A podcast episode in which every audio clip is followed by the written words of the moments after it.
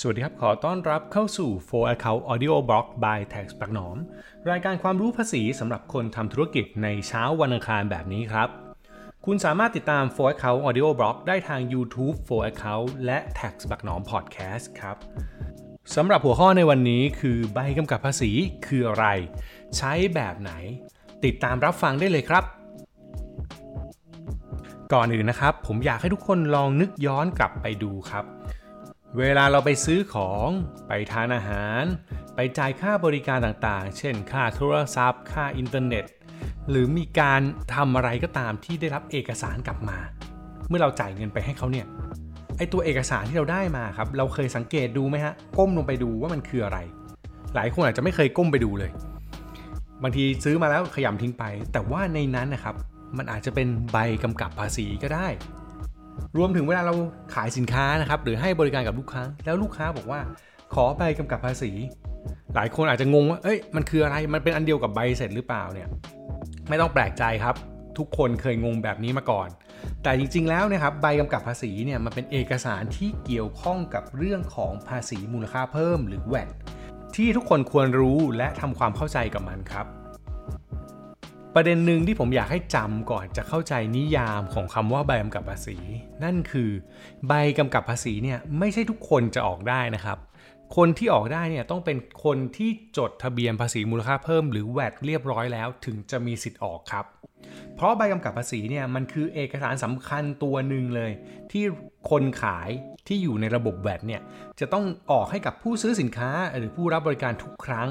ที่มีการขายสินค้าหรือให้บริการ เพื่อให้รู้ว่ามีมูลค่าสินค้าเท่าไหร่ แล้วก็มีภาษีมูลค่าเพิ่มที่เก็บเนี่ยอยู่เท่าไหร่ โดยปกติเนี่ยภาษีมูลค่าเพิ่มตัวนี้นะครับที่คนขายสมมุติเราเป็นคนขายแล้วกัน เราออกให้กับลูกค้าเนี่ยแล้วเราบอกว่ามีภาษีมูลค่าเพิ่มเนี่ยเของยอด 100 คือ 7 บาทไอ้7บาทตรงนี้นะครับในฝั่งของผู้ขายเขาจะเรียกว่าภาษีขาย ในขณะเดียวกันครับถ้าเราเป็นคนไปซื้อสินค้าจากคนอื่น เวลาเขาเรียกเก็บแวด7%จากเราเนี่ยเราจ่ายเงินไปให้เขาตรงเนี้ยก็จะเรียกว่าภาษีซื้อ นั้นภาษีขายกับภาษีซื้อเนี่ยมันจะต่างกันนิดเดียวคือขายเราเป็นคนออก ซื้อเราได้รับจากคนอื่น พอมองในทางกลับกันครับ ถ้าเราไปมองฝั่งคนที่เราไปซื้อสินค้า เขาจะกลายเป็นคนขายใช่ไหมครับ ฝั่งเขาก็จะเรียกว่าภาษีขายของเขานั่นเองครับซึ่งหน้าที่ในการจัดทำใบกำกับภาษีเนี่ยนะครับ มันก็ เกิดจากคนทุกคนที่จดทะเบียนเป็นผู้ประกอบการภาษีมูลค่าเพิ่มแล้ว ย้อนกลับไปนิดนึงก็คือผู้ประกอบการภาษีมูลค่าเพิ่มเนี่ยใครต้องจดบ้างนะครับหลายคนอาจจะไม่เคยฟังเรื่องของภาษีมูลค่าเพิ่ม ไม่เป็นไรครับ คนที่ต้องจดทะเบียนภาษีมูลค่าเพิ่มเนี่ยก็คือคนที่มีการซื้อขายสินค้าหรือให้บริการ ที่ไม่ได้รับสิทธิยกเว้นภาษีมูลค่าเพิ่ม แล้วมียอดขายเนี่ยเกิน 1.8 ล้านบาทต่อปี คือในปีไหนนะครับ ถ้ารู้ว่าตัวเองยอดขายถึง 1.8 ล้านแล้วเนี่ย แล้วธุรกิจของเราเนี่ยไม่ใช่ธุรกิจที่รับสิทธิยกเว้นภาษีมูลค่าเพิ่ม เรามีหน้าที่ยื่นคำขอจดทะเบียนภาษีมูลค่าเพิ่มกับกรมสรรพากรภายใน 30 วันครับ อยากรู้ว่ากิจการตัวเองเนี่ยได้รับสิทธิยกเว้นภาษีมูลค่าเพิ่มหรือไม่นะครับ ก็สามารถเซิร์ชคำว่ากิจการที่ได้รับยกเว้นภาษีมูลค่าเพิ่มใน Google ได้เลยครับ ก็จะเห็นว่ามีหลายกิจการอยู่ ตัวที่เห็นกันบ่อยๆก็อาจจะเป็นเรื่องของการขายพวกเนื้อสัตว์นะฮะพืชต่างๆ ปุ๋ยยาฆ่ามาแมลงยาสำหรับรักษาโรคสัตว์ รวมถึงพวกเรื่องของหนังสือนิตยสารตำราเรียนพวกนี้ครับคือตัวที่ได้รับสิทธิยกเว้นภาษีมูลค่าเพิ่ม ดังนั้นโดยสรุปก่อน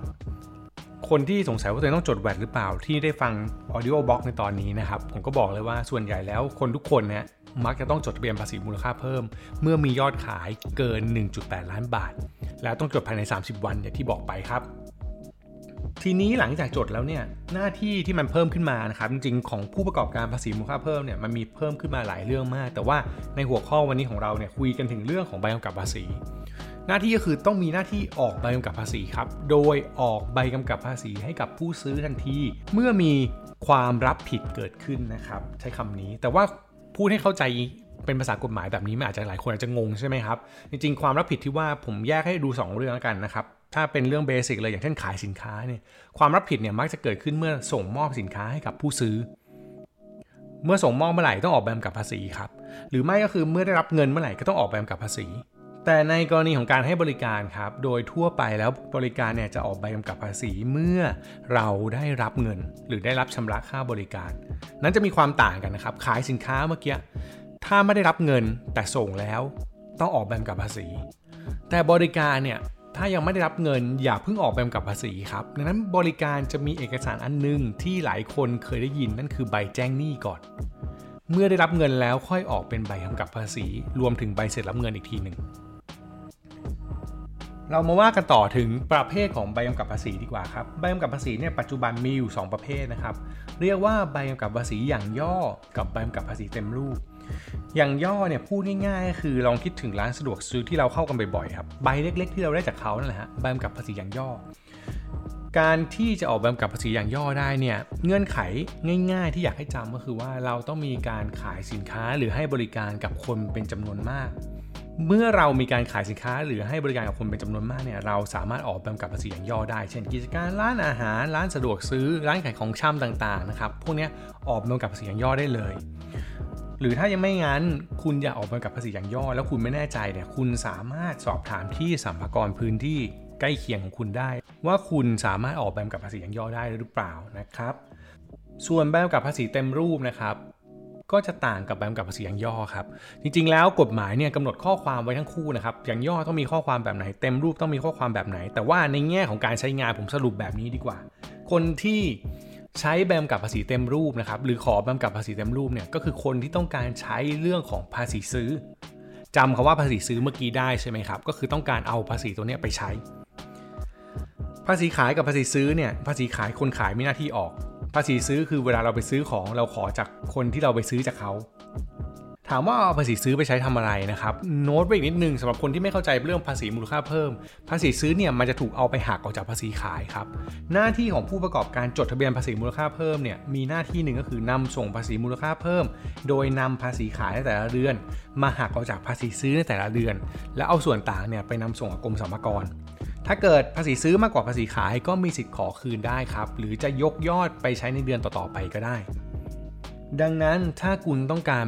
ภาษีซื้อ คุณต้องขอใบกำกับภาษีเต็มรูปเท่านั้น อันนี้จำไว้ให้ดีเลยนะครับ ทีนี้เนี่ยครับมันก็จะมีคำถามว่าแล้วถ้าขายสินค้าหรือให้บริการกับลูกค้าที่ไม่อยู่ในระบบทะเบียนภาษีมูลค่าเพิ่มก็คือลูกค้าไม่ได้จดแวดเนี่ยทำยังไง ทางเลือกมันก็คือ 1 ถ้าเป็นลูกค้าทั่วไปที่เราขายแบบรายย่อยได้ เราออกแบบกับภาษีอย่างย่อได้เลย แต่ถ้าเราออกใบกำกับภาษีอย่างย่อไม่ได้เราต้องออกเต็มรูปครับ เพียงแต่ว่าข้อความในใบกำกับภาษีที่เป็นเต็มรูปแบบเนี่ยไม่จำเป็นต้องระบุข้อความครบถ้วน เช่น ไม่ต้องรับอาจจะไม่ต้องระบุเลขประจำตัวประชาชน อาจจะไม่ต้องระบุเรื่องของสาขาสำนักงงานใหญ่ ระบุแค่ชื่อกับที่อยู่เพื่อพิสูจน์ว่าผู้ซื้อเนี่ยมีตัวตนจริง เราขายให้คนถูกต้องแล้ว แค่นี้ก็พอแล้วครับเราจะสังเกตว่าร้านค้าออนไลน์หลายที่นะครับ เวลาจะให้ส่งสินค้าอะไรพวกนี้เขาก็จะมีข้อมูลให้เรากรอก พอเรากรอกเข้าไปตรงนี้ครับข้อมูลตรงนี้มันก็เป็นข้อมูลที่เขาสามารถไปจัดทำใบกำกับภาษีได้ ดังนั้น